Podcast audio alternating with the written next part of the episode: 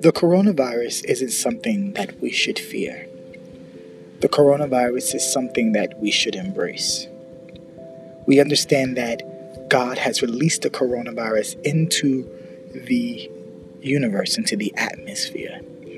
Let's not allow the coronavirus to put us in a place where we're still, but let the coronavirus be the very thing that compels you into purpose. Take this time out in your day, this time out in this month to plan out what it is that you want to do. Because as we know, we cannot depend on the system of man, but the system of God. As they would say, mind your own business. Let's start tending to the affairs of ourselves. May Godspeed with, be with you.